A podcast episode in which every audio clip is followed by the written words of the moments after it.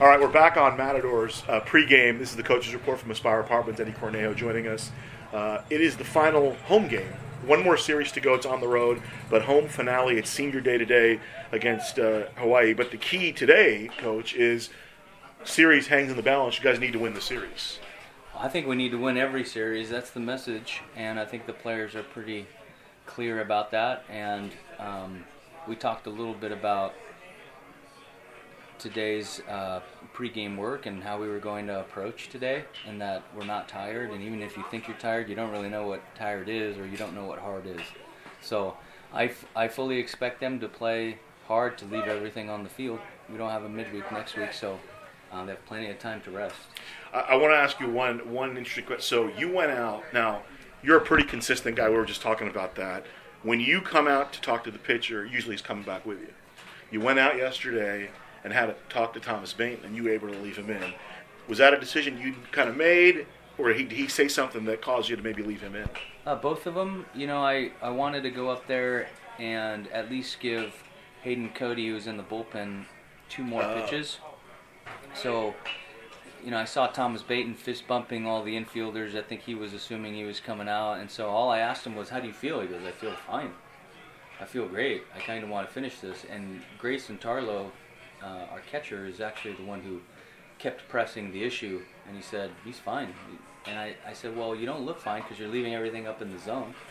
I said, If you can get the ball down, then maybe I'll consider leaving you in. And then uh, he said a few more words, and I thought he had earned it. So I just kind of went off of what he said. Sticking with pitching for a second, you know, Ryan Wentz hasn't pitched a lot recently, but he looked really good yesterday. I was watching the gun. The gun was 95, 96. Is that kind of, you know, between you and Coach Toronto, is that kind of what you saw in Wentz to make him a weekend starter to begin with? Sure, he was maintaining that velocity in the fall uh, through four innings. So we thought, you know, even if he takes a little dip in inning five and six, it's still pretty good. But I think Ryan Wentz's issues has been command of his pitches, and I think he may have keyed into something on his own about just letting it rip and stop worrying so much about results. And you know, hopefully, if he's available today, we could see that again. You made a comment after the, the loss on Friday about, hey, maybe, or maybe after yesterday, you said, hey, maybe on Friday I should have been a little bit more aggressive in, in my coaching. Now, you talk about the inside game. It definitely worked for you yesterday. You forced them to play defense, and you're able to put pressure on the defense, and it worked out to your advantage. Yeah, I was kicking myself. I know I came in with a game plan to make their pitchers field some bunts and see how athletic they can be off the mound. I know that their corner infielders are pretty aggressive with their primary positioning and and they tend to leak out a little bit too early. So I think a slash a slash play could be uh, in play and to keep them at bay. But uh, I take full responsibility for that. Even though we had maybe one or two or very few opportunities to do that, we still have to press the issue, even if it's just a push bunt, because he's a left-handed pitcher, and, and we need to try and, and break up his rhythm. We didn't do that.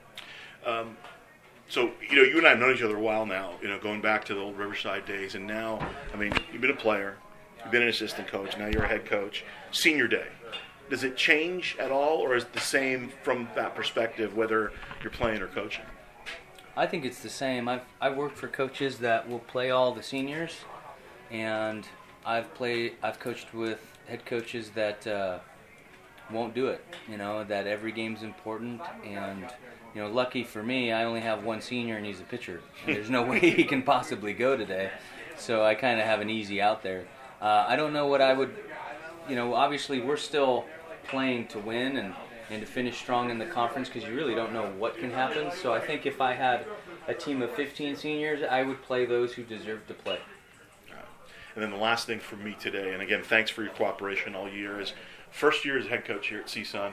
What, what have you learned? Have you learned? I mean, obviously you've learned a lot of stuff, but what are a couple of things you can key in on that were different, maybe than what you thought when you got the job versus when you actually had the job? I guess my first lesson is that it's not it's not easy, especially coaching um, today's generation of kid.